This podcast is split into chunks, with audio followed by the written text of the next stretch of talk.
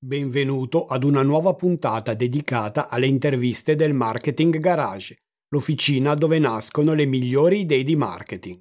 In questo format intervisterò solo imprenditori, direttori marketing e professionisti della comunicazione del marketing che hanno dimostrato di saper ottenere risultati significativi nel loro campo.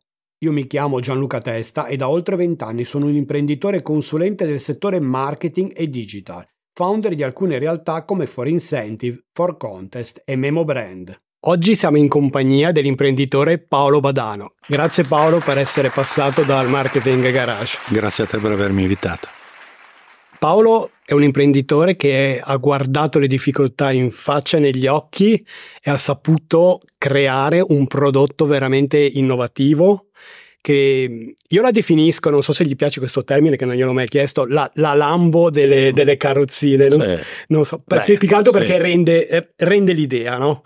E vedremo come ha sviluppato questo prodotto e il livello a cui è arrivato fino, in, fino, a, fino, a, questo momento. Tu come lo definisci come prodotto? Che tipo di prodotto è? Perché è, è rivolto alle persone diversamente abili, ma forse non solo, vedremo anche più avanti, no? Sì, è più complesso di così. Cioè, eh parte da una sedia a rotelle, parte da un mio problema, è chiaro, una paraplegia più di 26 anni fa, tutti hanno ben, ide- ben chiaro che cos'è una sedia a rotelle, e però ora tu dici una Lambo, mm, si parla già di design e associare design a una sedia a rotelle è veramente un ossimoro, no? siamo abituati molto o meglio, fino a oggi il, la disabilità ha lasciato la risoluzione dei problemi o alla medicina o all'ingegneria pura, dove l'ingegneria pura lavora sulla risoluzione del problema, ma non sicuramente nell'immissione di design all'interno. Basta, io faccio sempre questo esempio,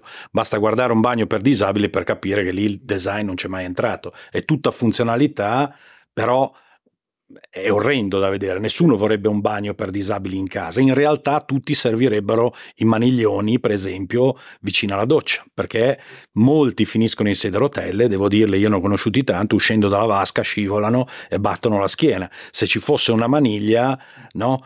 Eh, questo problema magari sarebbe risolto, ma questa maniglia, se non è fatta con un design che, inclo- eh, che, vada a inglobarsi dentro un bagno moderno, nessuno metterebbe mai un maniglione bianco sì. dentro un bagno. No? E quindi è, è, hai toccato un tema abbastanza delicato che non è così facile dire che cos'è Jenny, questo è il prodotto, eh, Jenny, il, nome, nome del prodotto. Il nome. Dai, adesso faremo questo viaggio in cui ci spiegherai tutto. Tanto mi hai detto che questa è la prima versione. Sì, qui ho portato la, la 00 eh, di quasi 13 anni fa, ci sono talmente affezionato che faccio fatica, nonostante ne ho parecchie e ho anche le ultime, le ultimissime, ma questa è da dove è iniziato tutto è questo, proprio questa. Ecco.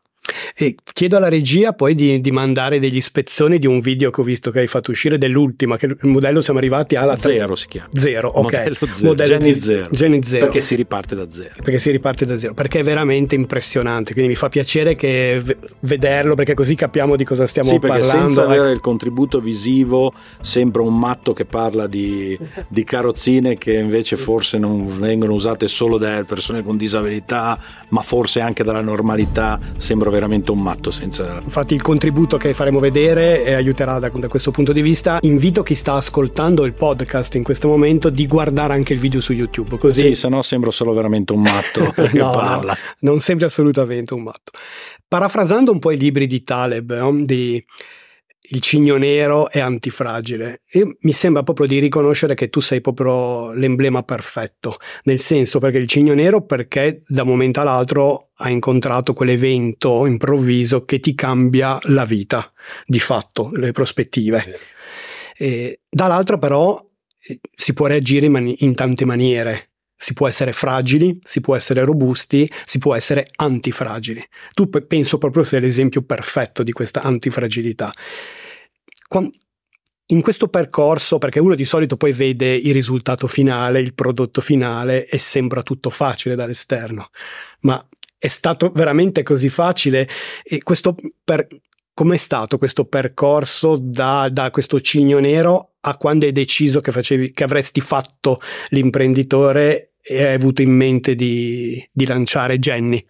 Sì, beh, sono, io più di ho 54 anni, quindi una domanda molto complicata questa perché entra veramente dentro un problema grandissimo che che è intanto l'accettazione della disabilità, è l'accettazione di una parte, di un cigno nero, di una parte sfortunata. Nessuno vuole, nessuno vuole una, una disabilità, arrivano e poi la devi gestire. Ora io non so se l'ho gestita bene o male, però mi ci sono trovato come tante altre, perché comunque io ho perso i genitori molto giovane, quindi mi sono trovato solo con una disabilità che è ancora, ancora più complicato. E forse è anche questo che poi mi ha spinto di più a cercare un, un prodotto che mi potesse aiutare in questo processo di ritornare all'autonomia, no? Cioè, ehm, perché se devo dire che cos'è che cerca il popolo ehm, de- delle disabilità in generale, è quello di ritornare a un'autonomia, fare le cose da soli, no? senza l'aiuto di, di nessuno. Ecco. Questo ti interrompo, questo il, viene detto nel marketing il job to be done, cioè quello che effettivamente il bisogno che, che non, che da soddisfare. Ecco. Quindi tu sei partito da questo praticamente. Io sono partito egoisticamente, non, anzi, se parlo di Jenny, proprio io non cercavo un mezzo diciamo un mezzo, un prodotto. Ecco, io non stavo cercando un prodotto, di inserire un prodotto, io cercavo soli, solamente un qualcosa che mi aiutasse a vivere meglio e a fare meglio quello che è la, le, le, svolgere le azioni quotidiane. Ma questo perché? Perché parte da un problema, intanto poi oggi, vabbè, conosco migliaia di persone in sedia a rotelle, vi posso dire in tutto il mondo, vi posso dire che è un problema, anzi, addirittura anche i welfare di mezzo mondo si sono accorti di questa cosa. Cioè, mh, mm, chi è, mm, diciamo, su, seduto su una sedia a rotelle dopo un tot di anni che spingi una sedia a rotelle, che cosa succede? Succede che i, rot- i rotatori delle spalle, i gomiti e quelli soggetti al, al movimento vanno in usura perché? Perché non sono preposti a fare un movimento così costante e, e, e faticoso. Non sono le, le gambe che sono, sono, molto più forti, no? E quindi le braccia vanno in, in usura. E cosa succede questo? Succede che intanto io vengo dagli anni 90 come, come, incidente, quindi come riabilitazione, il mondo medico ha sempre spinto dicendo tu agli arti superiori che funzionano, spingi che, fai, che ti fa bene, no? spingi, torna alla vita attiva, quindi usa una carrozzina attiva, spingi, però spingi, fai sport. Io facevo atletica eh, quando ero giovane, sono tornato a fare atletica in, in carrozzina Mm, principalmente i lanci anche i lanci disco giavellotto tra l'altro devo essere ancora primatista italiano sì, di, anche... di, disco di giavellotto mi sembra dopo 20 anni o 26 anni sono ancora primatista italiano e, ehm, però questo accelerava, cioè perché se devo lanciare, devo spingere, devo andare al bar, devo, e tutto viene fatto con i rotatori della spalla. A un certo punto della mia vita, dopo circa dieci anni che spingevo la sedia, cominciavo ad avere dei dolori alla spalla lancinanti, non mi facevano dormire di notte. E quindi io cominciavo a dire, avevo perso i genitori anche, eh, e quindi ero solo, cominciavo a farmi male alla spalla, dicevo, ma come sarà la mia vecchiaia, il mio futuro se neanche riesco a spingere una sedia a rotelle? E quindi ho cominciato a pensare a un qualcosa che fosse più vicino a, a darmi una mano nella vita quotidiana, ma nel contempo stesso eh, che non fosse una sedia a rotelle classica come conosciamo noi, elettrica, joystick, quei macadam enormi eh, che non mi aiutavano poi in realtà. E poi se andiamo a vedere cercavo anche un qualcosa di, eh, come dire, dinamico, dinamico. Poi mi è venuto l'idea di metterci il design, di, di, di, fare altre cose, ma all'inizio cercavo solo tecnologia pura e cercare qualcosa che mi desse velocità nelle, negli spostamenti e via discorrendo. E quindi l'idea è partita di lì, cioè semplicemente dalla necessità di un momento che non, non riuscivo neanche a usare la sedia a rotelle normale, diciamo. Un giorno era Serravalle, qua nell'outlet, ero fuori e è passata la guardia giurata su un Segway. Mm. No? Ah, ecco, quindi c'è, c'è, il momento, lo spunto che... È passata una guardia giurata sul Segway, a un certo punto ritorna, lo fermo e dico, ma che è sta roba? sì, l'avevo visto forse in televisione, però questo Segway era questa biga a due ruote che si guidava in piedi e si muoveva magicamente, andava avanti e indietro e non aveva rotelline davanti, non aveva niente. E quindi rimasi veramente rapito, gli chiesi se era mai caduto, cominciai a fare delle domande un po' strampalate, no? Mi disse no, guarda, lo uso tutti i giorni, vado avanti, autonomia. Come tutte le volte le idee quando arrivano poi si insinuano nella testa è un disastro. Vado a casa, vado su internet, vado a cercare sedie a rotelle, dico sicuramente c'è qualcosa, no? qualcuno avrà fatto questa tecnologia, avrà fatto qualcosa del genere. vado a cercarlo, non trovo niente, trovo la storia di Segway, di questo Dean Kamen, questo americano plurimiliardario che aveva inventato questa tecnologia. Le, mi ricordo che avevo letto già che era costata 100 milioni di dollari intorno Svilupparla. Fini, svilupparla in fine anni 90. Aveva tanti brevetti. 99, no? 180 brevetti a livello mondiale. E, e rimasi affascinato da questa tecnologia perché effettivamente dentro, stiamo parlando 23 anni fa, eh, e ehm, dopo la ricerca non trovai assolutamente niente e quindi cominciai a cercare il distributore italiano ed era Ravenna. Mi misi a telefonare, dice buongiorno, sono un disabile, ho visto la vostra tecnologia e volevo sapere se state sviluppando una sede rotelle con questa tecnologia. Mi disse no, guardi, assolutamente no, mi spiegò che è coperta da brevetti americani, bla bla bla, che c'è tutto un iter per avere. E gli dissi, dopo lo lasciai parlare, disse, oh, guardi, ne vorrei comprare uno. E lui mi disse, eh, non glielo posso vendere perché adesso so che lei è disabile e quindi io non glielo posso vendere. La storia quando la racconto ai ragazzi dico sempre, se fossi stato un tedesco la storia finiva lì, ma essendo un italiano dissi alla mia segretaria di comprarne uno sì, e poi me lo portò. Non era, non era questo grosso limite, no? Me lo portarono a casa, io cominciai a smontarlo, ci misi sopra un banale sgabello di, di legno, ci saltai sopra e di lì mi si è aperto un mondo, un mondo nuovo perché mi dava la libertà eh, che non ho mai avuto e quindi di lì è nata tutta la storia. E il nome Jenny Mobility come nasce? No, lì nasce, lì è più... Lì c'è stato il momento in cui quel mezzo lì a me ha cambiato veramente la vita, cioè, ma non in senso che mi ha dato, perché io lavoro ce l'avevo anche prima e via discorrendo, anzi negli ultimi anni mi ha, mi ha sconvolto la vita più che altro.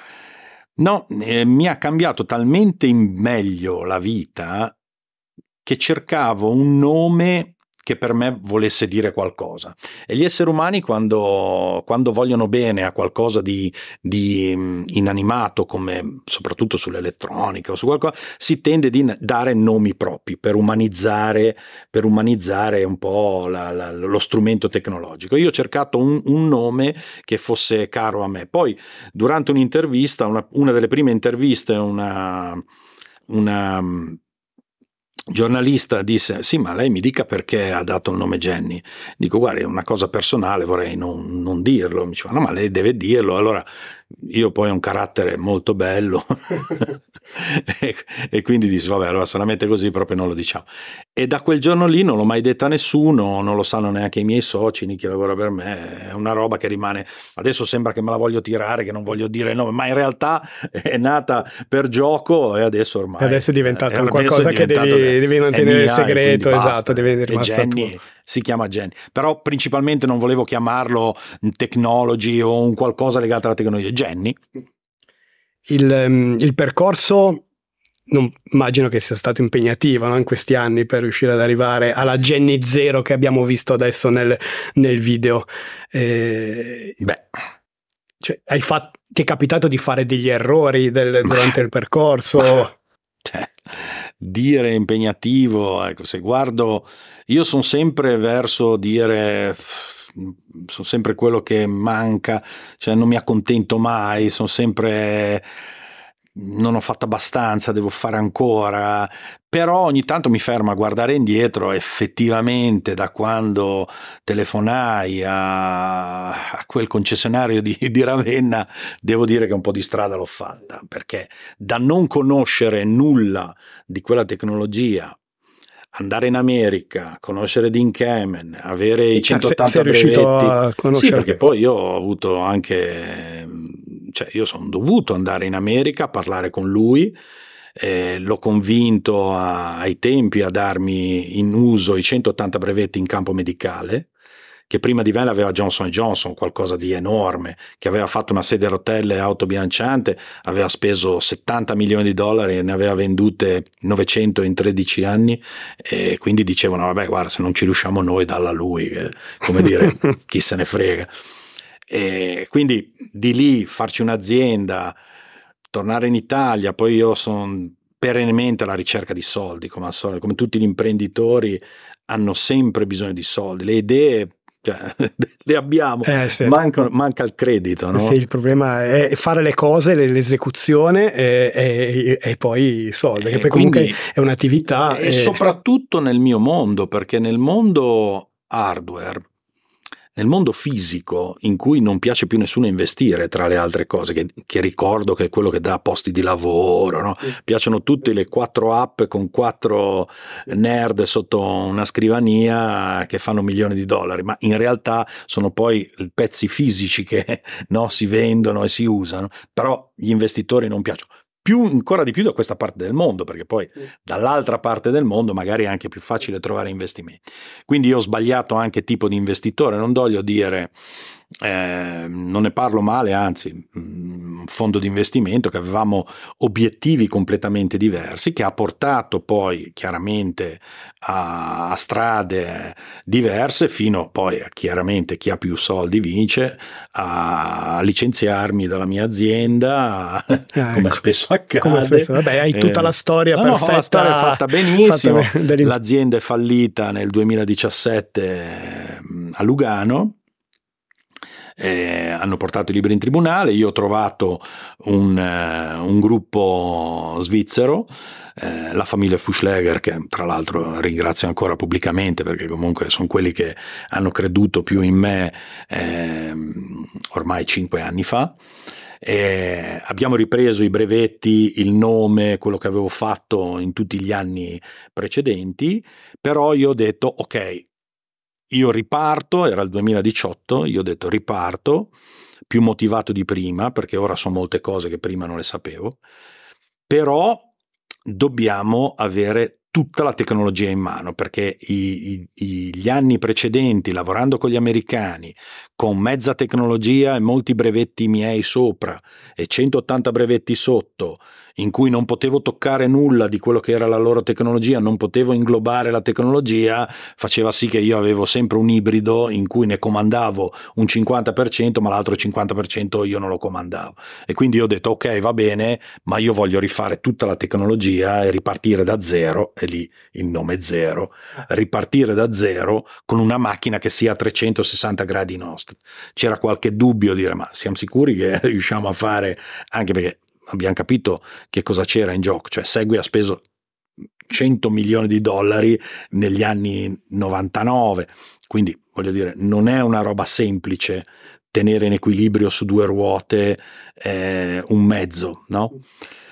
E io ho detto no, si può fare perché? Perché avevo, devo dire che l'apertura le conoscenze che ho fatto nel, in, in, tutti gli anni nel, nel mondo del, del, dell'autobilanciante, dell'elettronica, della meccanica, ho cominciato a capire che c'era la possibilità di, di rifare qualcosa, anzi di migliorare qualcosa. Infatti, ad esempio, ho visto un video che avevi fatto che le nuove schede elettroniche, ad esempio, la vostra ha 8 giroscopi invece che 5. Sì. Quindi avete migliorato. Sì, beh, chiaro, noi poi abbiamo portato all'interno vent'anni di, di, di, avanzamento tecnologico. Solo, solo una cosa, solo, per dire, solo, solo una, una cosa. Eh, esatto, sì, sì, sì. E perché ha, ha, chiuso Segway?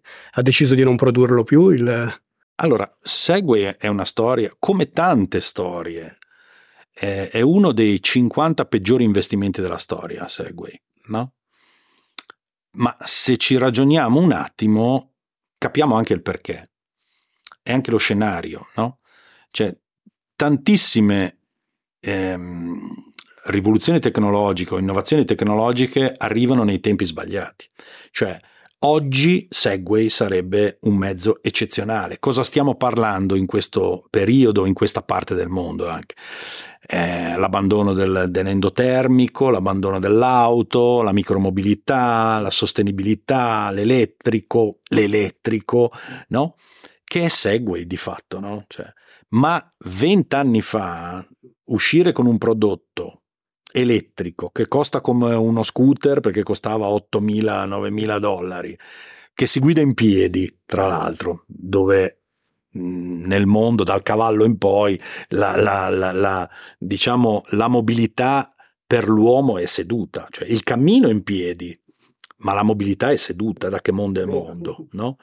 E uno dei fallimenti principali ha sbagliato era, poi ha sbagliato ehm, l'entrata sul mercato perché un mezzo con 20 km d'autonomia dove solo la Quinta Avenue, credo in America, è 20 km, quindi riesci a farla ma non torni. Era un mezzo ideale per l'Europa, perché con 20 km di autonomia io attraverso Milano, cioè eh, attraverso Parco Sempione torno indietro, sono 5 km probabilmente andare e ritornare. Ma una New York con 20 km dove vado? Quindi ha sbagliato anche il posto no? dove, dove lanciarlo. E poi non era pronta tutta quella parte dedicata alla normativa. Che cos'è il Segway? Ancora oggi eh, si sta discutendo, alc- per esempio in Gran Bretagna il Segway è vietato e non si può andare su strada perché poi non si sa se era una moto, una bici e via discorrendo. Quindi ha, ha preso tutto il peggio, diciamo, della, dell'innovazione tecnologica. Oggi, ad esempio, la notizia di oggi è che a pa- Parigi hanno vietato i, I monopattini, i monopattini sì. a noleggio, ad esempio. Sì, no? Quindi per Questo dire che sono tutte piacere. normative comunque in divenire. In comunque divenire, in divenire. anche, anche perché ne ha preso di mano. La storia dei monopattini, se tu guardi le, le grandi città nel mondo, eh, lo sharing soprattutto, no? cioè il fatto di affittarlo, però poi si, si, magari la batteria finisce, la gente lo lancia in mezzo alla strada, finiscono nella Senna, finiscono da tutte le parti questo diventa intollerabile e quindi devono vietare, però c'è un grido che si sente da parte eh, diciamo eh, della mobilità che c'è bisogno di qualcosa di nuovo che vada a sostituire quello che vogliamo levare. E non è sicuramente una macchina da due tonnellate e mezzo, di cui 700 kg di batterie, per poi andare nelle città a 30 all'ora, eh, perché ricordiamoci, si sta parlando di città a 30 all'ora, eh, quindi... E rimanendo in questo tema, è una domanda che ti volevo fare più avanti, ma ci, ci riallacciamo adesso. E, Jenny, può, avete avuto richieste anche mh, da persone senza disabilità per poterlo usare magari anche su piste ciclabili e in altri contesti? Cioè c'è un mercato anche da questo punto di vista qui? Tu ci vedi in, allora, in un futuro immediato? È qui che io gioco la carta della disabilità, no? così io mi nascondo dietro sempre, vabbè, comunque se dico delle stupidaggini posso sempre dire che sono un disabile. Allora, se uno non vede il prodotto, a prima vista direbbe è impossibile. È impossibile che uno sano di mente si possa comprare una sedia a rotelle. E questo è la, il, il primo impatto che si ha.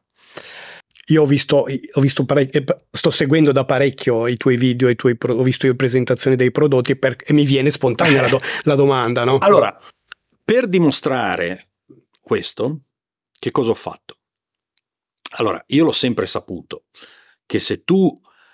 Allora, per me il successo di un prodotto deve seguire tre regole basi.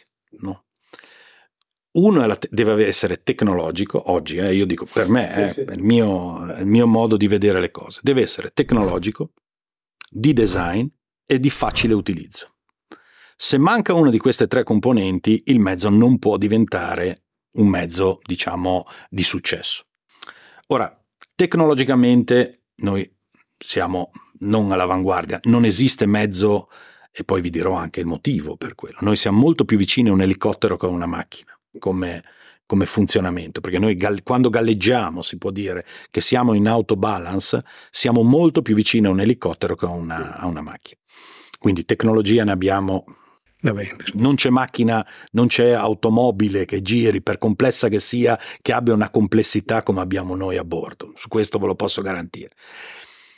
Il design, e questo è un tema fondamentale, no? Cioè deve essere bello e via discorrendo. Allora, tutte queste due componenti, per esempio, le ha un elicottero.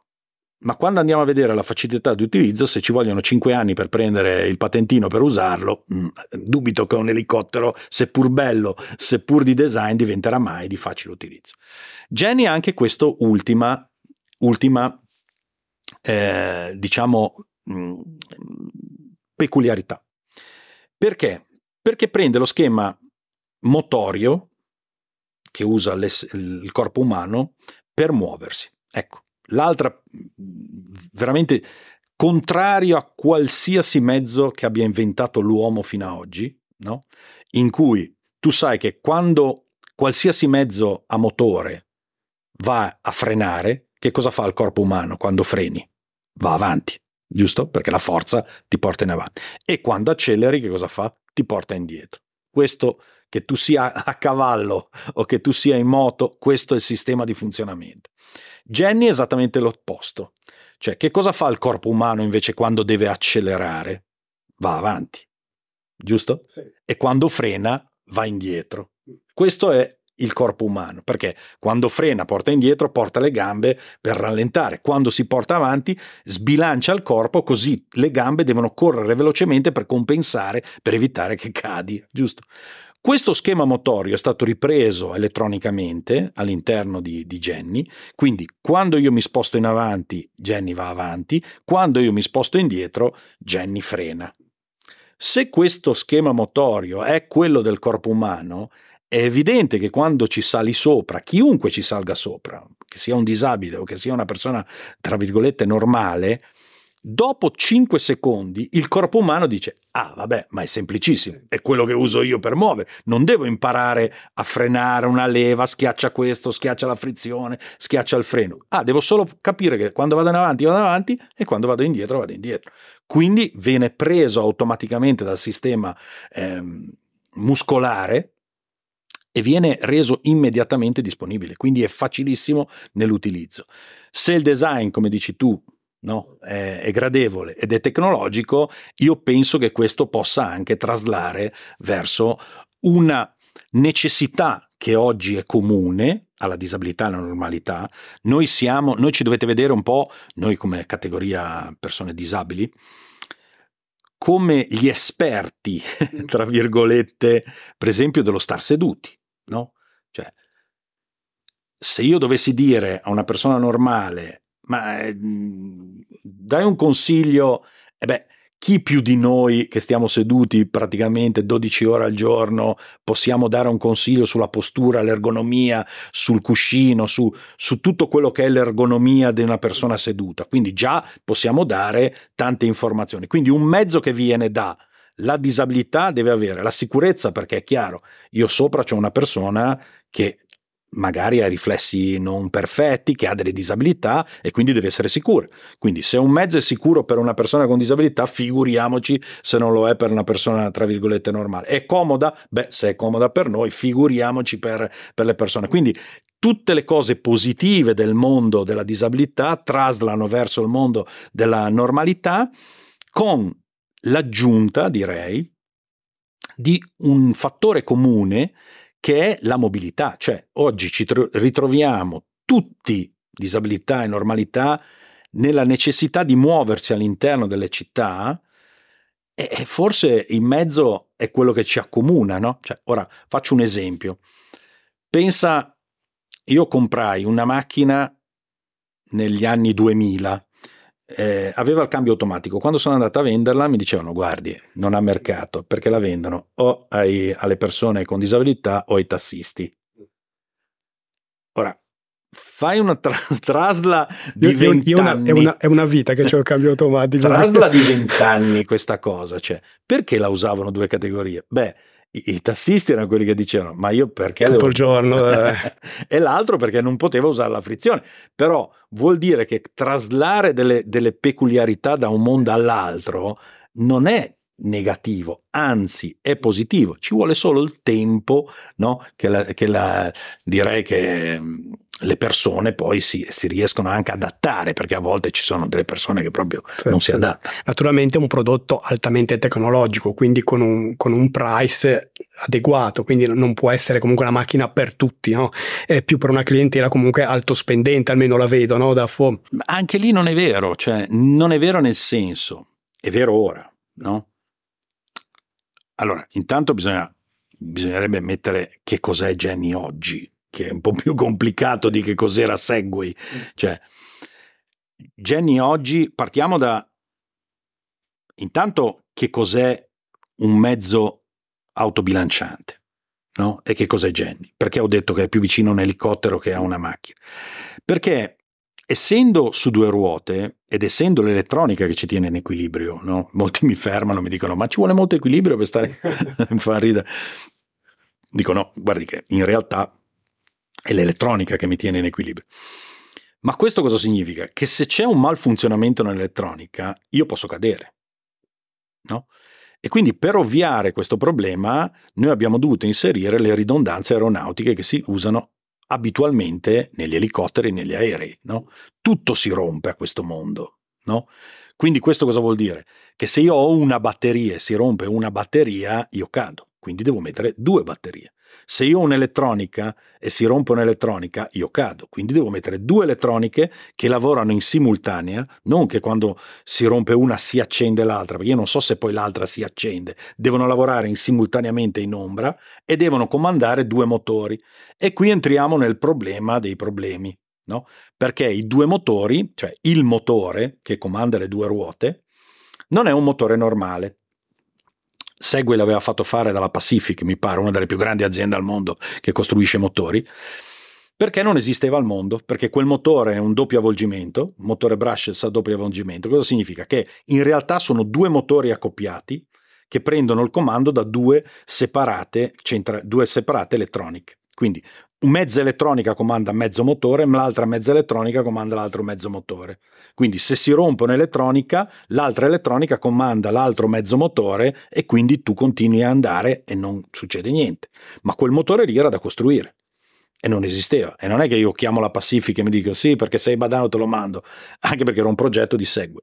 Quindi abbiamo lavorato un anno e mezzo con un'azienda italiana che ha sviluppato con noi questo motore e quindi abbiamo sviluppato il motore nuovo che è più performante, conta che ha un cavallo e mezzo, una roba grossa così di due kg, è come avere un ciao da una parte e un ciao dall'altra e, e poi su quello abbiamo sviluppato l'elettronica.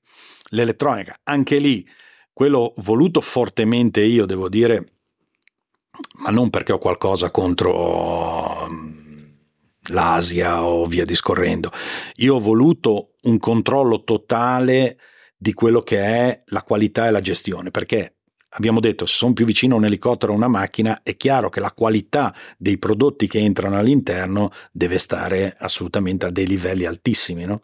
e se io non posso controllare e non ho vicino quelli che producono, ma ce l'ho a 10.000 km di distanza che mi fa il motore, me ne manda 100 e quei 100 non vanno bene, io invece devo avere una, una, una catena molto vicina.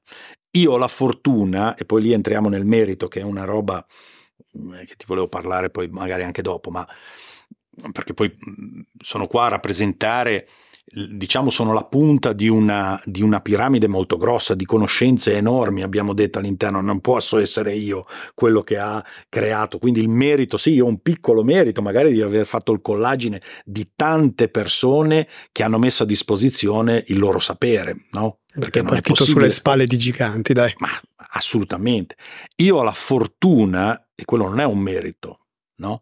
la fortuna di per esempio stare nel Ticino Svizzera, ma la Svizzera ha la fortuna di essere incuniata al Ticino. Se voi andate a vedere la cartina, è un cuneo che si incastra nell'Italia, no? Ma che Italia si incastra? Si incastra nella Lombardia, che è il più grande comparto automotive penso europeo barra mondiale, dove ci sono delle aziende che voi non potete neanche capire il know-how che ha a livello mondiale, no?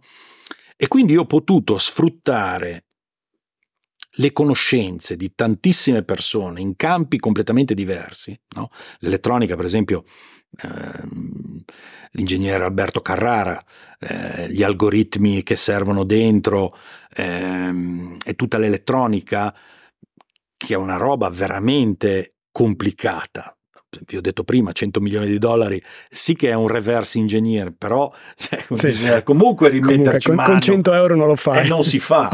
e, ehm, oppure parametric design eh, che ci ha aiutato nello sviluppo, in tutto lo sviluppo de, della genere, della meccanica, ma, ma, tanti altri che vi posso nominare, eh, che ci hanno aiutato il cambio, per esempio, noi abbiamo un cambio a cascata di ingranaggi perché dobbiamo portare, noi usciamo a 8000 giri, più o meno dobbiamo ridurlo a 1,24 e quindi c'è un cambio a cascata, ma il cambio, creare un cambio meccanico da zero ha, ha di nuovo delle, delle expertise, servono enormi, io l'ho trovato in Lombardia, cioè ho trovato tutta una serie no, di, di, di persone che mi hanno dato la disponibilità del loro sapere funzionale a quello che serviva a me.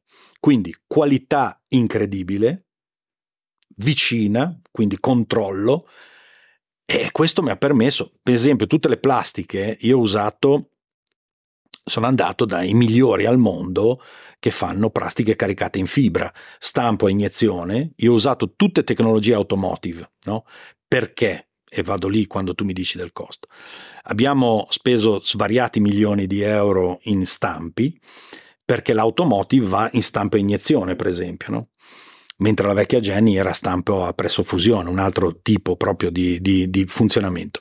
Ehm, stampo a a pressione cosa vuol dire? Venga iniettato in uno stampo in acciaio del, del, della plastica fusa, viene iniettato e stampato e quindi si possono fare grandissime quantità in pochissimo tempo. Cosa costa? Sono gli stampi perché gli stampi costano l'ira di Dio. Mi viene in mente eh, una, una querel tra Marchionne e Della Valle. Della Valle aveva provocato Marchionne e gli ha detto eh, con quello che voi investite in ricerca di sviluppo alla TOZ noi ci progettiamo un paraurti. Esatto. No? E eh beh, così. mi viene mente Così, perché, gli investimenti... perché gli investimenti lì sono veramente importanti. Per esempio io ho usato anche lì la fortuna, se fossi stato badano di Atene eh, non aveva Acerbis a un'ora di macchina da me. Acerbis per esempio è un'azienda con 40-45 anni di esperienza è quella che non so, un'azienda a caso, la BMW, fa fare tutte le plastiche delle moto ad Acerbis cioè la Ducati fa fare le plastiche da Cervis caricata a fibra. Io sono andato da loro per farmi fare la scocca e tutte le scocche, eh, de, de, le plastiche, ma perché? Perché io non ho il know-how e l'expertise per sapere e se quando io una plastica la metto al sole, la vendo in, a Dubai, sta a 50 gradi e diventa bianca, eh, che faccio? e se la porto poi da Dubai ne vendo una in Svezia a meno 20 mi si spacca in due che faccio?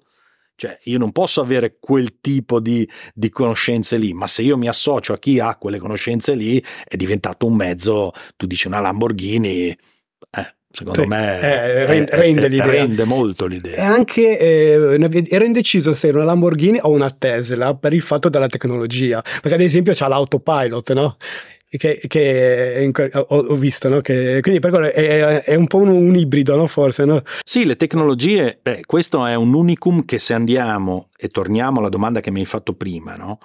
intanto appunto invito per chi avesse voglia di andare a vedersi qualche filmato giusto per capire di che cosa stiamo parlando. Magari li mettiamo in descrizione così è più facile eh, da arrivarci. Però quando tu mi hai detto ma tu pensi anche che questo mezzo possa sfociare? Beh, a un certo punto anche, ehm, anche, noi ci siamo fatti internamente questa cosa. Io una notte non sapevo, eh, dicevo, ma come faccio a dimostrare? Perché non è semplice dire.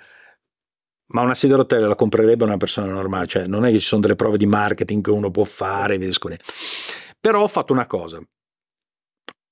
Io sono su tutte le piattaforme, è chiaro, è una nicchia della nicchia perché io parlo della disabilità, dei problemi della disabilità e quindi non, è, non sono donnine e cagnolini che puoi fare dei numeri incredibili, no? Cioè la disabilità sì ha dei numeri grandi, però è sempre una nicchia. Io non conoscevo la, la, la piattaforma TikTok, per esempio, non sapevo neanche che esistesse, a un certo punto ho detto, beh, faccio una cosa, una notte dico, apro un account TikTok TikTok, cinque mesi fa mi sembra, neanche sei mesi fa.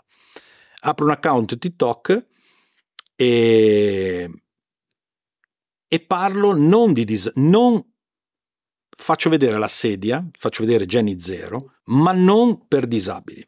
E lì mi sono domandato come faccio. come faccio. E allora è stato semplice perché dico benissimo, se io metto, per esempio ho usato il primo video, ho usato il mio ingegnere, no? il mio ingegnere capo, Giovanni Fungoni, che lo ringra- ringrazio, che gli faccio fare di tutto anche, anche il TikToker. Eh, esatto, il TikTok. E poi adesso vabbè è diventato anche un mezzo divo.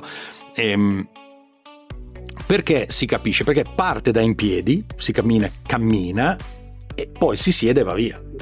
E quindi al contrario la gente mi scriveva, ma questo cammina, quindi, ma non è un mezzo per disabili. Beh, ve la, fa, ve la taglio. Siamo quasi a 27 milioni di visualizzazioni in 5 mesi. Un video ha fatto 15 milioni di visualizzazioni, l'altro 3 milioni di visualizzazioni. Ne ho più io che la Ferragni, cioè una roba fuori dal mondo. E le persone che scrivono ai Want One eh, da tutto il mondo è incredibile. Dove sì, ci sono molti che dicono la disabilità, ma molti dicono: ma chi se ne frega, lo voglio, serve, cioè bypassano il problema della disabilità in un attimo perché intanto sono attirati in prima istanza dal design, che è quello che ti leva le cose. Poi dalla necessità, perché dicono: ah, ma cacchio, ma è comodo, è seduto, posso usarlo nelle città, posso usarlo di qui. Se voi pensate a questo, cioè, voi pensate anche il monopattino, che poi è la cosa più scomoda al mondo, no? Cioè, poi bisogna anche lì in fascia di età, perché voglio dire, un sessantenne su un monopattino, forse un trentenne ancora ancora, ma, ma vediamo. Comunque c'ha le ruote piccole, anche, è anche molto pericoloso. Eh. Ma poi c'è il problema che dicevamo prima, cioè l'essere umano è conosciuto per andare seduto, cioè è più comodo seduto. Uno dei fallimenti di Segway, torniamo, Steve Jobs mi raccontò Dean Kamen, eh, quando andavamo a cena una sera, che Steve Jobs gli disse è una merda alla presentazione, eh, sì, è una classica, gli disse è una merda, perché anche quando sei sull'autobus ti vuoi sedere, cioè quando sei in piedi appeso ti vuoi sedere, quindi lui lo vide in piedi e disse questo non andrà mai perché se non lo fai seduto non andrà mai. In realtà lui si voleva fare qualcosa di strano, farlo in piedi, vabbè. comunque mi sa che aveva ragione Steve Jobs. Detto quello, il fatto che avere un mezzo seduto sicuro, no? che ti puoi aprire l'ombrello per esempio quando piove, puoi attaccare la spesa, perché anche quello cioè, in bicicletta non è proprio così immediato. Poi quelli che... De... la domanda classica che mi fanno è che velocità fa? In realtà è la domanda più sbagliata in assoluto. Perché io invece faccio la domanda opposta. Qual è la velocità minore che puoi andare con un mezzo? Un qualsiasi mezzo? Perché se tu vai su un monopattino c'è una velocità bassa che a un certo punto perdi l'equilibrio e cadi. La bicicletta non puoi andare a zero all'ora, giusto? Ma se io vado con te in una città, sono in una città, all'interno di un'area un, uh, pedonale, io con Jenny posso andare a 0,1 all'ora oppure star fermo in equilibrio. Io posso andare esattamente alla velocità. È vero, è l'unico mezzo. L'unico mezzo al mondo che può andare da 0 fino a 22, 25, 30. Quello non è un problema portarlo in velocità. Il problema è pensare a un mezzo che vada da 0 e quindi io posso in un momento stare attaccato a te perché stiamo parlando e poi dire guarda ho fretta e vado via. Quindi ancora di più è un mezzo che nelle città può essere utilizzato in questo senso qui. L'altro, che non è banale, l'autopilot, noi ci stiamo lavorando, ma perché? Perché uno dei fallimenti del, del monopattino è il fatto che non torna all'hub da solo e non può andare verso da solo perché non sta in equilibrio da solo. Ma noi a ruote parallele stiamo in equilibrio anche se non c'è la persona sopra. E quindi io un domani posso dire mi ordino una Jenny, ti arriva a casa, quando hai finito la lasci dove vuoi in città e lei torna all'hub da sola e quindi non ha quell'impatto che dicevi sì. nelle città di lasciarlo sì, sì, via sì, che li vedi abbandonati. No, perché questo potrebbe essere un uh, tecnologie che non faccio io ormai, cioè l'autopilot sono, sono aziende a livello globale che stanno arrivando ed è il futuro, cioè il trend andiamo lì. Il problema è che non può essere applicato a una bicicletta, non può essere applicato a una moto, non può essere applicato nulla che non abbia due ruote parallele come noi e noi siamo gli unici. Per eccesso Jenny ti potrebbe portare un pacco di Amazon a casa. Anche, perché no? Per eccesso, no? Certo. In realtà quello che mi sembra di capire è che voi state creando una categoria a sé. Assolutamente. Cioè, non è le caro- cioè, non, non, rientra difficilmente ormai nella Allora, io la definirei, allora, nella nostra base, devi sapere, nella fusione di base, che è una fusione d'alluminio, perché tra le altre cose abbiamo anche fusione in alluminio, dove il telaio è fuso in alluminio, abbiamo scritto Jenny Power Unit, cioè è una Jenny Power, è una power sopra, dove tra l'altro c'è un nostro brevetto che si sfila questo per l'assistenza fondamentale, no? cioè, cercare di separare l'ergonomia, cioè quello che è la seduta, da quello che è il motore, blocco motore. No? Perché? Perché l'esperienza di dieci anni in vendere in mezzo mondo mi ha fatto capire che cacchio l'assistenza essere facile, levare il motore facilmente, cambiarlo e fare dare via l'utente più velocemente possibile è un po' come dirti, per semplificare, io faccio sempre l'esempio della macchina tua, no? Te sei così affezionato al tuo motore o se tu hai un problema vieni in officina, io in cinque minuti ti sfilo il motore, te ne metto un altro e vai via a te che ti frega. E ancora di più un domani, perché magari nel tuo motore endotermico sei più affezionato, ma di un motore elettrico ti interessa qualcosa? No. Cosa ti interessa è quello che hai nel portacenere, quello che hai dentro la macchina. No? Anzi, magari gli fai quel piccolo upgrade e gli hai messo quell'aggiornamento. Ho capito, quelle... ma se tu hai una rottura... Sì, sì, dico in più, in più dico... In più, cioè, io devo essere veloce a levare la parte motore da quella che è la parte design. Dietro quello, e abbiamo fatto un brevetto dietro quello. Dietro quello l'idea qual è stata? Di dire, beh, ma se io ho una power unit, quella power unit lì ci posso mettere diverse power, cioè diversi station sopra, che sia quella cargo, come dici te, per portare la roba, un delivery da solo che se la viaggia per la città, oppure la sfilo, ci metto la seduta, quella per magari per persone con disabilità che ha diversi tipi di eh, accessibili, cioè non so, il cuscino fatto in un certo modo e via scorrendo, quella più smart magari per eh, le persone anziane che non hanno bisogno e quindi abbassare i costi anche lì, no? Cioè varie fasce, ma con una, una base, cioè ottimizzare la power unit per abbassare i costi, quindi per aumentare la, la, la, la, facilità di utilizzo, fino ad arrivare a una magari che invece ci sali semplicemente come a cavallo. Per esempio, no? invece di sederti davanti, avere come una moto che ci sali e vai via, che costa ancora meno, però seguono sempre con lo stesso la power unit. E quindi qui per tornare ai costi, già per la metodologia che abbiamo scelto, quindi stampa e iniezione, è una questione semplicemente di scalabilità sui numeri. Mm. Cioè, eh sì, quando entreremo, è il momento in cui inizia a fare masse... È evidente che fino a 5.000, 10.000 macchine, già fino a 10.000, noi ora siamo prontati verso 1.000 macchine, e, perché se no non c'è... Vi, do un esempio perché io quando sono entrato in questo mondo, no, sono andato per esempio quando cominciavano a stampare le nostre sedute, e diceva guarda stiamo per stampare le vostre sedute venite no? eravamo tutti emozionati le prime stampate via scorrendo a Cerbis ci chiama io vado e cominciano a stampare vedo che, vedo che, che lanciano nel cestino la roba dico no ma aspetta ma, ma devo lanciare e continuavano a lanciare no? alla fine ne hanno buttate via ma non so 100 facciamo 100 e io dicevo ma porca Eva ma e diceva no, stiamo, par- tra- stiamo tarando la macchina No? Per poi partire. Per poi partire. cioè, questo, cioè, per scaldare la macchina, no? ne buttavano via 100 per scaldare la macchina. E poi il tempo di stampaggio era un minuto. Cioè, in un minuto ne facevano una. Poi dici, quanto te ne serve? Mille. Ah, vabbè, lavoriamo sì, forse un giorno neanche. Giusto per capire. Quindi la scalabilità è solo data da quanti numeri facciamo per arrivare a un prezzo che può essere un prezzo di un motorino, di una roba. Oggi noi abbiamo un prezzo alto, eh, cioè alto, alto non per la disabilità, alto per un mezzo, sì, sì, alto per un, per un mezzo, sì, tra virgolette, come intendevi tu, ma È, è solo una questione, da 10.000 in poi a 20.000 pezzi crolla, ma lo vediamo nel telefonino, il primo telefonino costava 20.000 dollari, cioè voglio dire, e, e oggi eh, ce l'abbiamo con 200 dollari, quindi è solo una questione di scalabilità sui numeri. Indubbiamente stai affrontando delle complessità enormi, sotto, enormi. sotto da tutti i punti di vista, ma le potenzialità sono altrettanto enormi comunque perché veramente hai Beh, un se, mercato allora, che, che si può sviluppare in, in tante in tante... conta che si vendono più o meno giusto per darti un'idea del mercato 30 milioni di sedie a rotelle all'anno nel mondo giusto per, 30 milioni 30 milioni, milioni di sedie a rotelle quindi siamo, siamo eh, l'1,5% della popolazione terrestre seduto su una sedia a rotelle. Solo quello, no? E questo ce lo dice l'Organizzazione Mondiale della Sanità. Solo quello ci sarebbe da dire, vabbè, io mi tengo quel mercato lì che secondo... Se poi vuoi sfociare un attimo nella silver economy, quella che magari eh, pensiamo no? che sia e beh, già lì di nuovo l'Organizzazione Mondiale della Sanità dice che gli over 70 sono di nuovo 700-800 milioni di persone, no?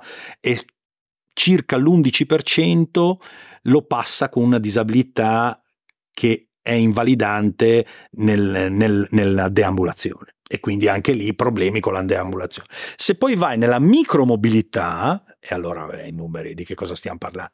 Secondo me la cosa più interessante è che un mezzo, forse il primo mezzo, devo dire, al mondo, trasversale, che unisce dei mondi che nessuno aveva mai unito, perché fino a, fino a ieri dire ma tu la compreresti mai una sedia a rotelle? Cioè, ma chi la comprerebbe mai una sedia a rotelle? In realtà, forse siamo nel, arrivati a un momento che si è fatto di tutto per cercare di omologare noi, cioè di far rientrare noi nella società. No? A me mi fa abbastanza ridere, mi cambiano il nome ogni due o tre anni. No? Io passo da handicappata diversamente. Eh, devo dirti che preparando l'intervista. Eh, non sai mai come chiamare. Esatto, ero un attimo preoccupato. Ecco normabile. Perché... Adesso siamo normabili perché abbiamo unito la parola normo a abili, perché l'altra era diversamente abile. Ci sono dei malati di mente che te non hai neanche un'idea che veramente. Però forse invece la prima volta che lo farà automaticamente invece un mezzo. Perché ti dico questo? Perché l'altro giorno era a Milano, ero in Parco Sempione, mi fermano due ragazzi, mi dicono, ah figo questo, me lo fai provare? E avevano tipo 13 anni, 14 anni. E dico, ma no, guarda. Provare mette male. guarda, non posso alzarmi, sai, sono disabile. Ah, ma l'hai affittati qua in giro? Cioè, lui non gli era neanche, non gli interessava neanche niente di quello che avevo io. Lui era, voleva provarlo, no? era attirato dal fatto della tecnologia dal design. No? E anche quando gli ho detto, ma guarda, io non posso camminare. No? Questo, se vai a vedere, è il più bel gesto di integrazione perché se io sono con la mia sedia a rotelle normale, nessuno mi ha mai fermato per dire oh figa me la fai provare, vero, anzi vero. la gente si guarda dall'altra parte dice questo cosa gli dica questo.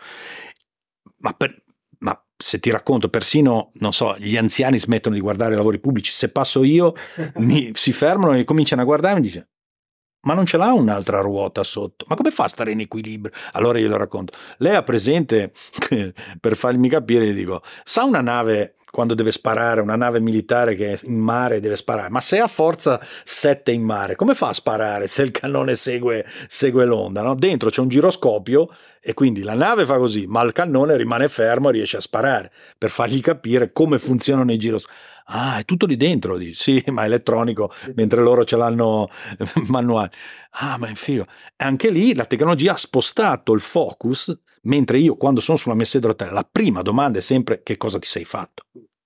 È sempre così, no? E quindi parti da o non c'è comunicazione perché uno non riesce a sfondare quel muro che c'è tra disabilità e normalità, ma anche a volte per ingen- non sai cosa dire, quindi uno preferisci girarti dall'altra parte, mentre qui è già fatto e poi se io dico ma no, ma, ma tu sei in ma lì ci sei perché sì, ho fatto un incidente, ma sono molto più presi dall'altro e abbiamo già fatto quel, sì, sì, quel sì, passo, quel, quel, passo che francamente quando tu mi dicevi eh, come si come si fa a, a, a, passare quello che hai passato te, cioè come, qual è il processo?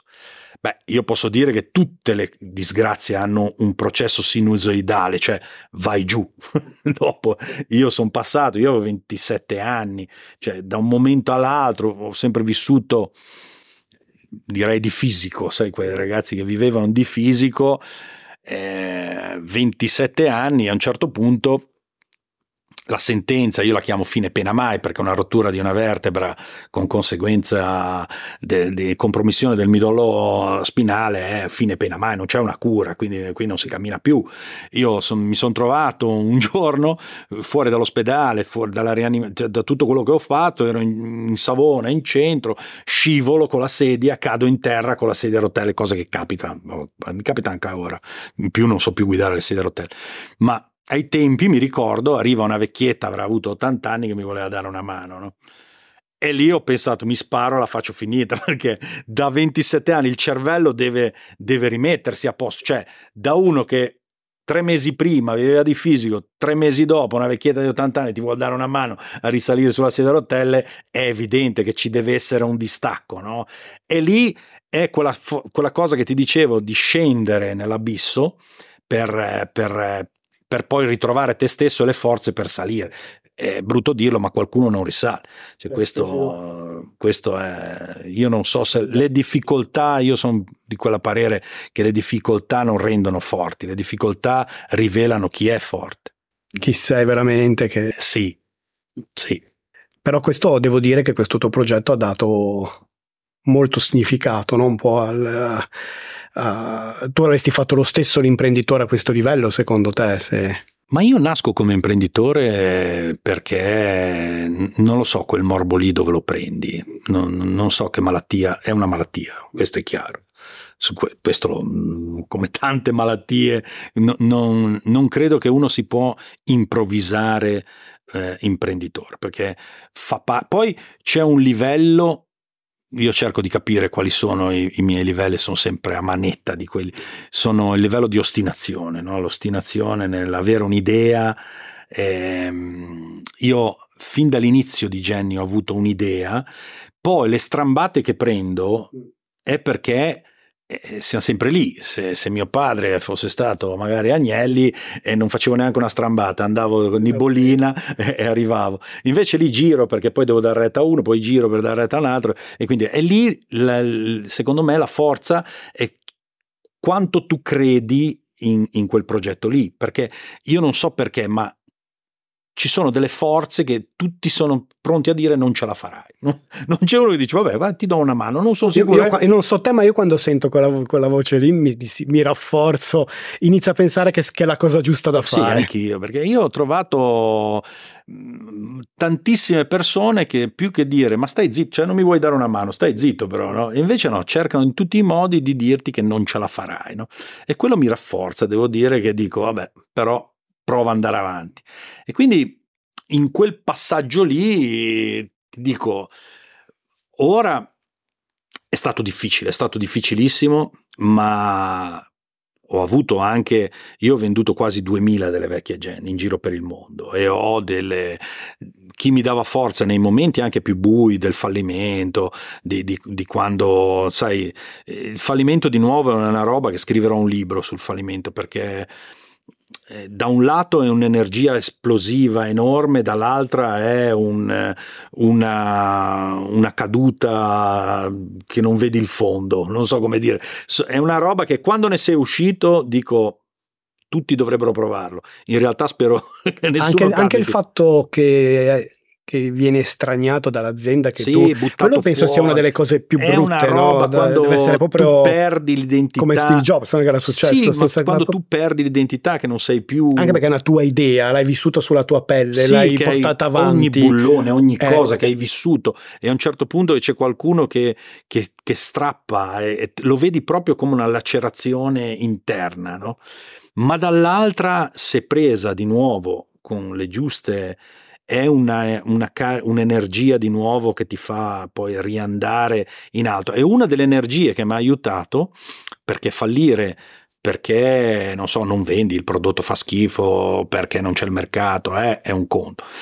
Ma le aziende falliscono anche perché comunque ci sono diverse vedute che poi sono tutte giuste. Eh. Le vedute all'interno di un consiglio di amministrazione bisogna sempre pensare che non è che c'è quello illuminato, eh. sono diverse strade che si devono, devono eh, andare andare come una rotaia, cioè non puoi andare Anche da perché magari ognuno ha i suoi obiettivi, esatto. hanno obiettivi proprio a monte che sono diversi gli obiettivi. Ma che non sono sbagliati di base. Sì, sì, sono i loro. Il problema, il da... problema se devo dire, è trovare qualcuno che collima più o meno te con gli obiettivi, che questo era quello, il mio errore. Ecco, questo è il mio errore.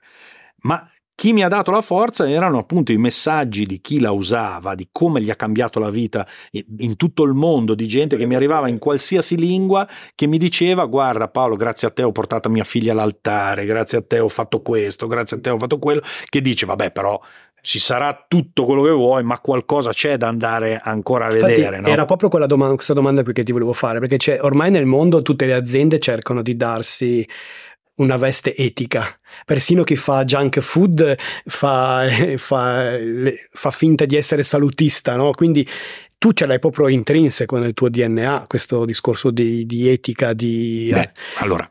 E quindi qu- quanto esatto? Proprio... Allora, branding, tutte queste parole inglesi mi fanno abbastanza schifo, ma ehm, l'amore per quello che fai deriva da tanti fattori. No? Allora, in azienda noi, come un'azienda di, di aerei, abbiamo una regola, la prima regola che è la sicurezza. Cioè, noi tutto quello che facciamo, la prima regola che non può essere violata e non può essere violata in nome di un consiglio di amministrazione che ci guadagna o non ci guadagna, perché tu non lo metti un aereo, un aereo in cielo se non hai un pezzo che dici ma su questo però vabbè poi ne mandiamo quattro in cielo e poi gli altri lo facciamo. Non funziona così, capisci? Tutto quello che è mondo aerospaziale, aereo, del mondo deve essere fatto con una coscienza della sicurezza prima di tutto. Siccome io sopra ci metto delle persone con disabilità, e ci vado io principalmente, devo sempre avere come riferimento la sicurezza. E già questo è un'asticella che porta tutto in altissimo, perché ogni pezzo che noi mettiamo dentro deve sottostare a dei livelli di, eh, di collaudi, di cose facciamo, di tutte le procedure in azienda che facciamo per metterla sopra. Ma non è solo quello, sono tutte le procedure che vengono dietro, cioè anche dal punto di vista chi la può usare. Cioè, se tu pensi, il primo problema che mi sono posto era, ok, io ho fatto, mettiamo, un antibiotico che funziona molto bene. No? Ho, ind- ho ideato un antibiotico che funziona molto bene. E adesso lo voglio mettere sul mercato. Ma la prima cosa che mi chiederanno è, sì, ma chi è che fa male? Perché è vero che fa bene, ma se tu non dici prima a chi fa male, eh, come facciamo a, a distribuirlo? E quindi, molti anni fa, io, grazie all'ingegner Sacchetti, che ragion- mm, ringrazio ancora adesso, dell'INE e di Vigorso di Budrio, lanciammo con l'INE nazionale, ehm, fece un, un, medica guideline, andò a identificare insieme a noi, fise, il primo al mondo che disse, perché questo, l'antecedente cos'è? Voi dovete considerare che le sedie a rotelle sono a 3, a 4, a 6, a 12 ruote, a cingoli, ma nessuno al mondo aveva fatto prima una sedia a rotelle a due ruote. Quindi che cosa significa? Che non c'è una normativa e quindi non ci sono delle norme su cui poi potersi adattare o metterlo. Abbiamo dovuto scrivere la norma. Io ho passato sei anni della mia vita per cercare di capire che cosa è Genie e dove inserirla nel mondo medicale e grazie all'INE siamo arrivati a un medical guideline che andasse a identificare chi la poteva usare e chi non la poteva usare. E questo non è banale, in un mondo che tu immetti un mezzo nuovo e quindi devi portare come, come segue i tempi e ho dovuto seguire quella normativa lì. Quindi, da un lato, chi mi precederà avrà un solco bello fatto. Ma effettivamente io ho aperto un solco. Se tu vai a vedere, adesso sono spariti tutti, perché Segway, eh, Segway quando tu mi hai detto, a un certo punto è stata acquisita dai, dai cinesi di Ninebot, eh, io andai a Pechino nel 2016 da loro, eh, conobbi Mr. Gao che oggi è l'amministratore delegato, gli spiegai il progetto Jenny, lui disse guarda, bellissimo, ma a noi non ci interessa una mazza di niente, perché noi Segway lo vogliamo far diventare un giocattolo. Abbiamo preso il nome, ci interessa il nome, perché effettivamente è un nome conosciuto a livello globale. Noi vogliamo quotarci in borsa nel 2017 per circa un miliardo di dollari, no? ora valgono due miliardi di dollari eh, più o meno. Ma loro avevano un'idea secondo me, da un loro punto di vista geniale. Loro sono quelli che hanno fatto l'overboard, 300 dollari, ne hanno vendute Walmart, ne hanno venduto in tutto il mondo, ma con quello non ci fai quello che sto facendo io. Cioè, lì una batteria si rompe, cadi, si incendiano, cioè, ne hanno fatto un giocattolo. Di Segway loro ne hanno preso, ne hanno fatto un giocattolo e hanno fatto 2 miliardi e rotti di fatturato. Ma niente di quella tecnologia lì può essere usata in, in campo dove la uso io. Quindi Avendo, avendo, comprato Segway, avendo portato tutto in Cina, avendo fatto poi chiudere, Segway ha chiuso nel 2020 mi pare, non, non, non, esiste più, noi siamo diventati gli unici al mondo oggi a produrre una base autobilanciante di questo livello come era, anzi meglio del livello che era Segway. 180 brevetti, dimentichiamoci perché dopo 20 anni i brevetti sono... Quanto dura? 10 anni? 20 anni. 20 anni. Quindi non c'è più ormai, i brevetti sono andati ma se tu vai a vedere nello storico, io avevo più di 50 aziende in mezzo mondo che copiavano la Jenny, cioè che prendevano un Segway e ci mettevano sopra una seduta e facevano più o meno, ma da tutto il mondo, io l'ho tenute in, in E quando mi dicevano, ma le dispiace che la copiano? Io dicevo, guarda, dico la verità, se nessuno ti copia fatti una domanda, perché vuol dire che non c'è mercato. Se ti copiano in 50, cioè, vuol dire che il mercato c'è. E poi se ti copiano eh, vuol dire che stanno copiando quello che hai. Difatti non copiano la zero, hanno copiato quello vecchio. Ora per copiare la zero devi alzare l'asticella e venirmi dietro. E quindi se copi, copi sempre il modello prima. Il no? modello prima, sì, assolutamente. Invece per quanto riguarda la commercializzazione, come avviene nel, vo- que- nel vostro settore? Cioè se voglio comprare una Jenny, come posso fare? Allora, intanto la Jenny attualmente non è ancora in vendita, sarà il prossimo anno, uscirà la nuova versione eh, si spera appunto i primi del prossimo, anni, del prossimo anno. Qui è interessante questa domanda perché stiamo esplorando anche qua, siccome io non, ho sempre cioè, il canale distributivo classico dei me- dispositivi medicali è un canale molto classico, cioè sono le ortopedie che vendono, che vendono dispositivi medicali. Ora, che non c'entrano proprio nulla con, con un mezzo. In realtà, in realtà c'entrano, ma non c'entrano per il mezzo che è, per questa dualità che ha eh, e che si porta con sé. No? Quindi sto cercando di esplorare, devo dire, anche qua, di, secondo me serve un'operazione, un'operazione innovativa, un qualcosa che non si era mai visto e posso anticipare che sto collaborando con una grossa azienda automotive per cercare di fare qualcosa di, di, di, di nuovo nel mondo, in questo mondo. Sarebbe interessante. È molto interessante, sì. Sarebbe interessante. Sì. E i paesi, cioè vendi tutto il mondo? Cioè, come... Ma allora, eh, iniziamo in Europa. Per attaccare l'America, perché per entrare in America bisogna fare l'FDA, che è una, una certificazione, un milione e mezzo di dollari più o meno. Noi ci siamo portati avanti perché stiamo facendo delle certificazioni con delle aziende vicino all'FDA in modo da, da, da mettere in, in, in, la Geni già in condizione di passare questo tipo di certificazioni. No? E, però appunto vogliamo anche fare passi non troppo grandi perché è chiaro che aprire il mercato significa anche qua o poi se qualcuno ci ascolta e dice sì, sono interessato per l'America per gli, Stati, esatto, per gli Stati Uniti esatto, che... noi abbiamo intenzione perché il primo mercato al mondo è chiaramente lo statunitense è, è il mercato di riferimento. Però entrare più vicino a noi, dove conosciamo, dove, dove entriamo, secondo me in questo momento è la strategia migliore anche se abbiamo da richieste da, da tutto il mondo. Da tutto il mondo. tutto il mondo. Però eventualmente c'è esaudite anche richieste singole che arrivano da parti del mondo? No, principalmente no, non vogliamo... La qualità... Cioè non esiste prima, un, no? un, e-commerce delle... delle... No, no. La qualità per noi allora, quello che non sono riuscito a fare col vecchio modello, perché 50% lo gestivo io, ma il 50% era americano, ancora adesso segue e non c'è più. No? Io adesso sono in questo paradosso, per esempio. Ho venduto molte macchine, quasi 2000 macchine, in cui metà è mia, ma metà la tecnologia americana. Gli americani l'hanno venduta ai cinesi. Tutta l'elettronica, per entrare nell'elettronica io ho bisogno di entrare in un software che pago annualmente e che mi acceda per vedere che cos'ha e ripararle. Ora me l'hanno bloccato, io non riesco a entrare nell'elettronica, le persone si arrabbiano giustamente perché dicono ma come non puoi riparare? Io non posso gestire l'elettronica di Segway e quindi c'è un disservizio enorme che non è causa mia, ma è causa ed è il motivo per cui ho voluto da zero gestire tutto perché un domani voglio gestirlo tutto, ma proprio perché il servizio a 360 gradi che dai a un cliente è il biglietto da visita, cioè c'è pochi bla bla bla in questo momento. Tu se compri un mezzo oggi vuoi alzare il telefono, intanto rispondere a qualcuno di fisico che ti dica che cos'ha dov'è, dove la devo portare, che secondo me è la cosa migliore, perché io quando mi si rompe un televisore che comincio a sentire che non so dove andare impazzisco.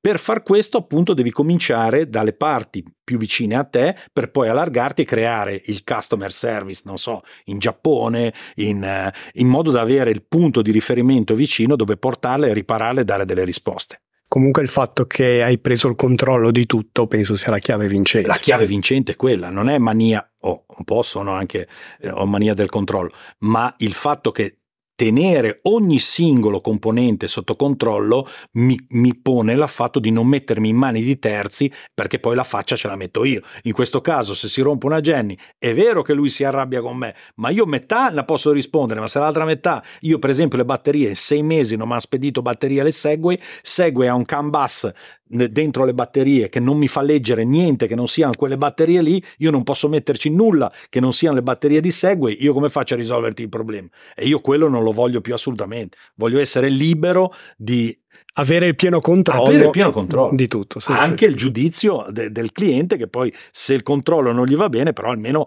il sì, rimprovero lo prendo io. Sì, sì, sì, sì. E ho visto in diversi video che tendi a sovrabbondare a livello di elettronica, di schede di elettronica, anche per essere pronto probabilmente per sviluppi futuri. No? Delle... Sì, lì dentro c'è un concentrato di elettronica. I miei ingegneri elettronici in questo momento dicono basta Paolo, mi hanno vietato di aumentare l'elettronica, perché dentro abbiamo messo, per esempio, sono tutte collegate, hanno un GPS, sono collegate, sono tutte collegate in rete, perché voglio che se ci sia una rottura eh, lo sappiamo prima noi del, dell'utente, vogliamo scaricare gli aggiornamenti, gli aggiornamenti perché sicuramente troviamo, miglioriamo, hai detto tu, esatto. vai a dormire. Come degli aggiornamenti firmware no? del, del, software anche a distanza che gli puoi fare. Esatto, no? io ho trovato... Non so se avete previsto già cose... No, io tro- ho fatto un... un contratto worldwide con un'azienda che vende eh, pacchetti dati alle, alle compagnie telefoniche. No? Ci sono aziende sopra le compagnie telefoniche che vendono. Quindi io non vado in roaming, ma vado diretto e quindi ovunque la vendo, la Jenny comunica direttamente senza andare in roaming e io posso scaricare gli aggiornamenti dentro la macchina senza praticamente che magari neanche l'utente se ne rende conto, però al mattino magari la macchina va meglio di quando l'ha lasciata la sera. Ma questo è in andata e in ritorno, secondo me è il futuro, no? la comunicazione, il contatto. L'altra cosa interessante eh, che stiamo sviluppando sono tutte quelle eh, tecnologie che vanno a parametrizzare i mm, sensori del corpo, che possono comunicare con la base. Non so, io penso un domani una persona che abbia uno scompenso cardiaco, la macchina lo, lo riceve, sa, magari si ferma e chiama gli aiuti o fino a portare direttamente la persona a pronto soccorso. Eh, molto cioè, questo è un po' come l'Apple Watch che, sì, che ti segnala con un hardware che può fare che, qualcosa che, che ti porta si, eh. o ti porta o, o, chiama qualcuno, cioè è un Beghelli 2.0. Sì, sì, sì, no, è interessantissimo. E avete richieste anche per versioni customizzate di Ma sì, no, quello vabbè, quello, è, quello era una fonte di lite nella prima azienda. Quando feci questi, questi cerchi qua in Lega, in fusione di Lega, ricordo una lite in cui diciamo, scusa, ma, ma, chi comprerà un cerchio in Lega per una sedia a rotelle? Cioè, stiamo spendendo i soldi, la fusione. Effettivamente era un costo alto, no? Io dicevo, sì, però guarda che... Gli dà quel... Gli dà qualcosa, perché cosa noi, più, ecco. siamo, ecco. noi siamo abbiamo l'estetica di una macchina, ma siamo due, due, ruote su due ruote come una moto, siamo la fusione di una macchina e una moto. Guarda che alla fine, beh, oggi siamo all'estremo perché dietro ho messo un Hollins, un ammortizzatore da moto, eh, abbiamo le rifiniture, possiamo farla customizzare con eh, Alcantara nei sedili trapuntati a mano fino a, a dire la vernice, quella della Ferrari Roma esatto, o, o quella della Lamborghini fare... quattro mani. Quindi è quasi sì. come ordinare un'auto, quindi è, il processo sarà è, sarà così. È, simile. Sarà così. Ci sarà una e poi si, le customizzazioni le metti accanto dopo, certo. Eh, quindi eh, sì, sì, siete molto vicini comunque sia... Siamo in piccolo, eh. però abbiamo tutti i comparti di un'automobile. Ho visto anche i, la fanaleria adesso con tutte le animazioni, Beh, LED, adesso che vi state divertendo maledetto. molto. No? no, ma è un lavoro, io odio quelli dell'Audi perché tutto viene dall'Audi che ha cominciato questo lavoro di giochi, di, di cose con, con, i fari, che poi alla fine i fari dovrebbero servire tecnicamente per vedere. In realtà fanno di tutto ormai che, che quello.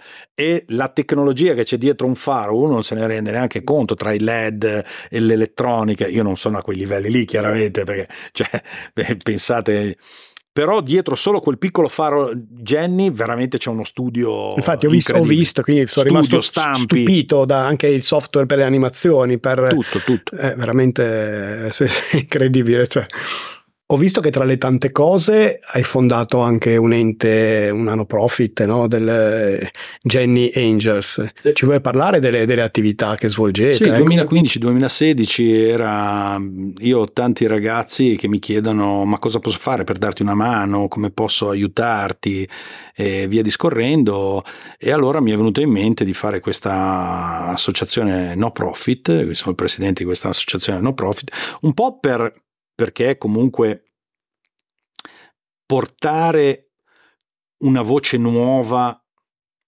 che parla di, di, cose secondo me nuove, cioè quelle di dire sì, abbiamo creduto alla medicina, è vero, no? Cioè, fatto 100 gli investimenti eh, per risolvere il problema delle disabilità motorie, 99 sono dati alla medicina per cercare di risolvere il mio problema è evidente, quella puntura, quell'operazione, qualcosa che mi rifarà camminare e siamo tutti posti così.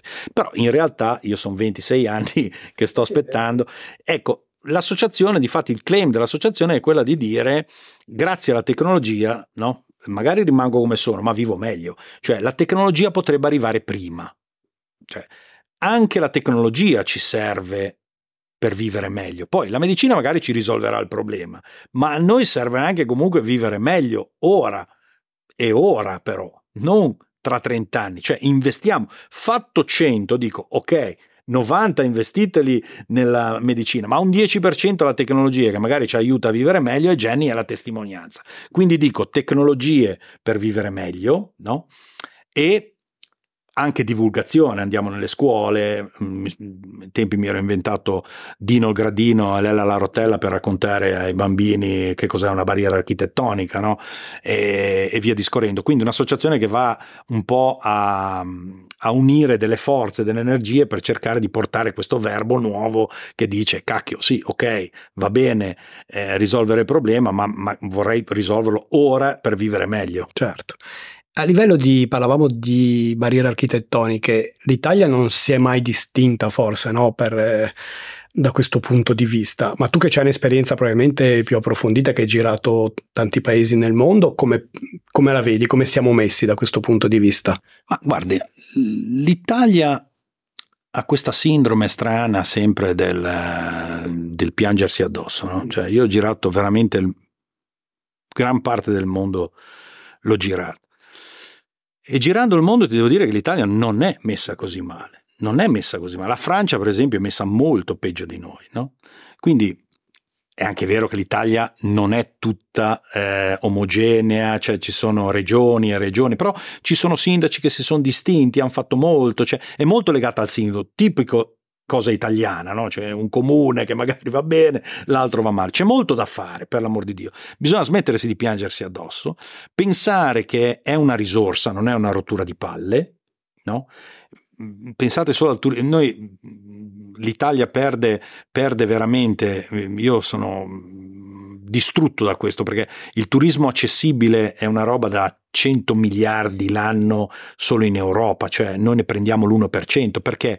Perché non, se tu vai a vedere, ma vedi, metti Savona, eh, metti Milano, metti dove vuoi, cioè non trovi informazioni collegate, se sei un tedesco e vuol venire al mare, magari a Savona ci sono tutti gli stabilimenti balneari che hanno l'ascensore, il coso, fatto bene, tutto, ma l'informazione non c'è. Se non c'è l'informazione non la trova il turista e non verrà mai qui. Quindi dobbiamo essere, fare più eh, diciamo eh, mettere in rete queste informazioni. Non so la vela di Savona per esempio ha le barche che una volta disse ma non conosci dei disabili? Qui abbiamo la barca per far andare le persone con disabilità ma non abbiamo i disabili. Ma se non mettiamo domande e offerta come facciamo? Quindi io dico c'è tanto da fare c'è tanto da fare tanto da mettere a posto e tanto ancora da, da, da passare. Anche questa cosa secondo me è fondamentale di non dire che le barriere architettoniche vengano abbattute per la disabilità è una palla gigantesca, perché voi chiedete a qualsiasi disabile ci siamo trovati in mezzo alla strada con una mamma con una passeggina a dire da dove passiamo, perché noi abbiamo lo stesso problema che ha una mamma col passeggino e sono più le mamme col passeggino delle persone in sede all'hotel. Quindi si abbattono le barriere architettoniche perché si viene più vecchi, perché le scale l'hanno fatte i romani e, e, probabilmente gli egiziani e oggi le nuove città si devono andare in abbattimento barriere architettoniche. Punto e basta, questa è la, la fine. Sì, sì.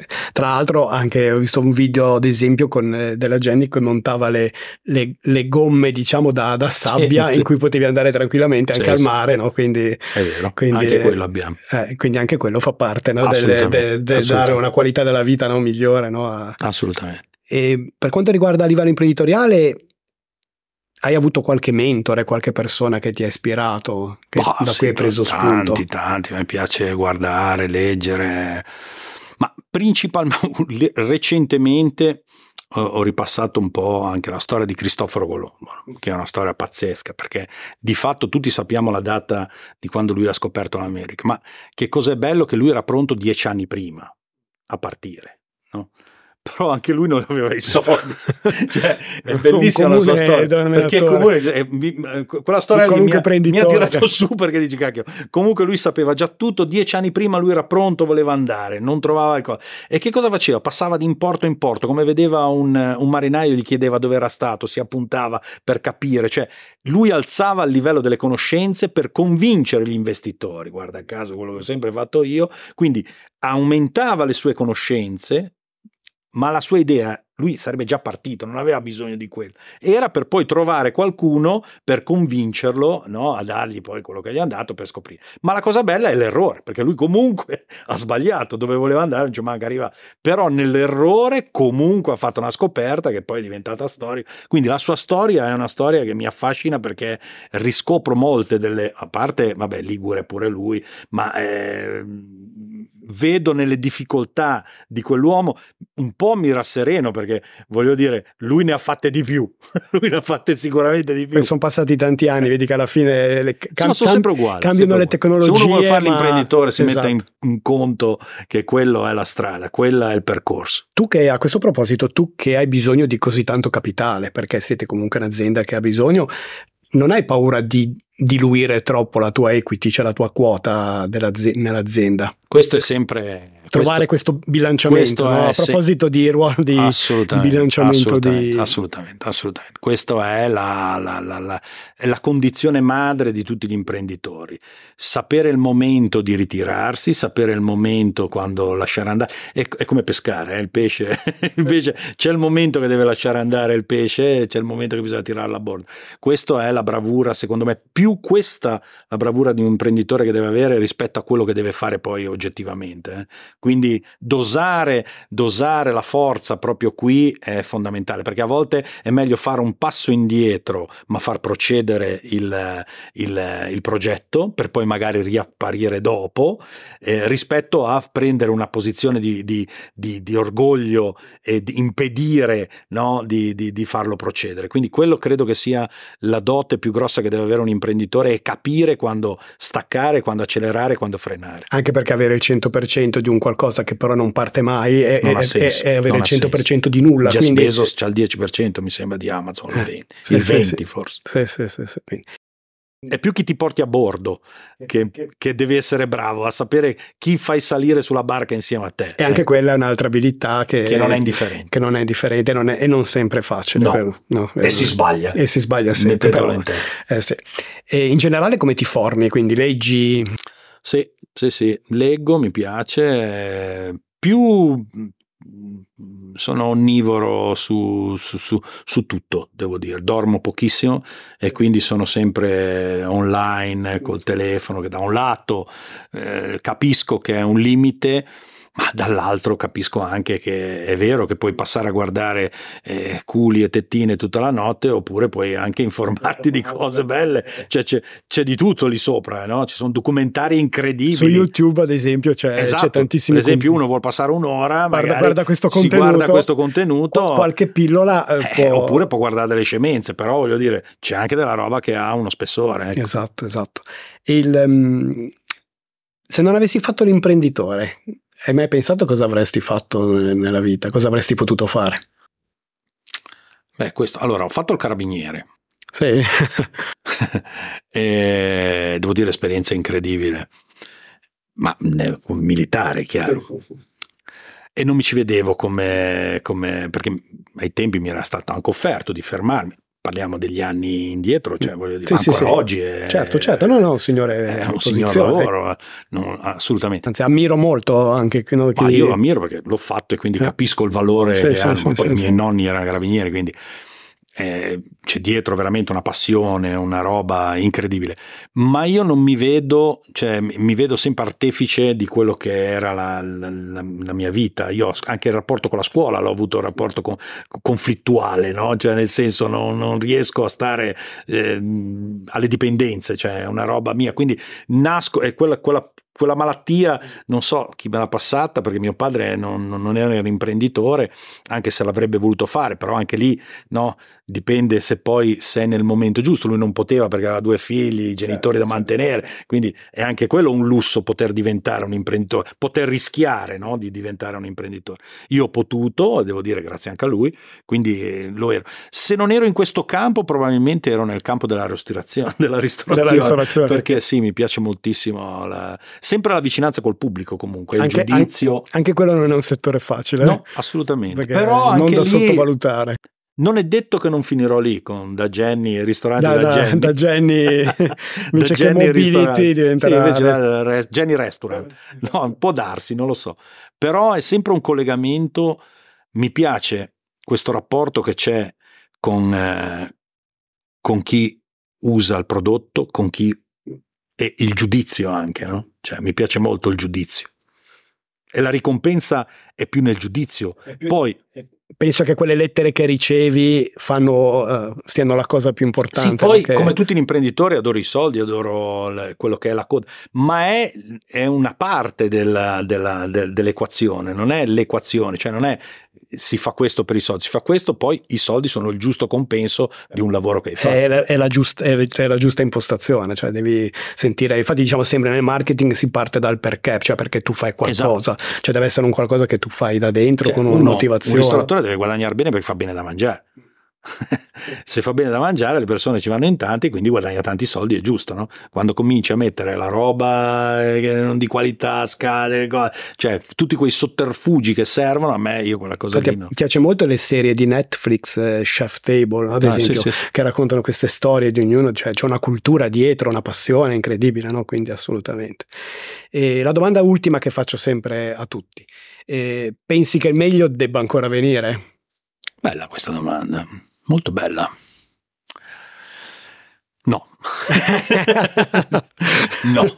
Cioè no nel senso eh, è, una, è, una, domanda molto cristiana dove vede il meglio sempre nel futuro, no? il passato è, è, sempre un passato di peccato, il presente è redenzione. Sì. No, non l'ho mai pensato in questa... Io la vedo sempre così, no? cioè la speranza, io c'è una parola che odio è speranza, no? è la parola della immobilità, io spero che qualcuno faccia qualcosa, che è la parola peggiore che ti può capitare, perché se vuoi fare qualcosa comincia a fare qualcosa, invece sperare, speriamo che piova. E, e, quindi mh, mm, non lo so, non, non, non ci credo molto nel, nel, nel, futuro, credo nel presente molto, cioè, e, e vedo un passato mm, invece su cui contare, di dire vabbè, il mio bagaglio, il è... mio bagaglio, la mia esperienza, esperienza, poi mi preparo. C'è una parola fortissima che mi risuona molto nella testa eh, di un, un, popolo che ha governato per 3000 anni, si è sentito in dovere di, di coniare una parola che noi non abbiamo, ad utrunque parato, no? I latini, i romani, dicevano, hanno coniato una roba che noi dobbiamo usare diverse parole, no? preparato a ambedue le cose, io sono preparato a ambedue le cose, che tu venga come nemico, che tu venga amico, come amico, io sono preparato. No? Questo è, è, questa è una bellissima risposta è, alla domanda. Risposta. Prepararsi, poi io cosa sarà il futuro? francamente non lo so, ma io sono preparato. che venga da nemico, che venga da... Ottima, da, ottima risposta, amico, secondo me sono preparato. preparato. Grazie Paolo, mi ha fatto molto piacere averti qua, è stato veramente un piacere, ti, ti regalo la, la non, puoi and- non, puoi andare via senza è la maglietta. XXL, sì. XL, è la più grande. È la maglietta di marketing garage, quindi Grazie. non puoi andare via senza. Voglio un video sulla Jenny Zero, poi quando, con la maglia di marketing garage. Grazie. Grazie. Grazie a tutti per l'ascolto. Grazie. Ciao a tutti.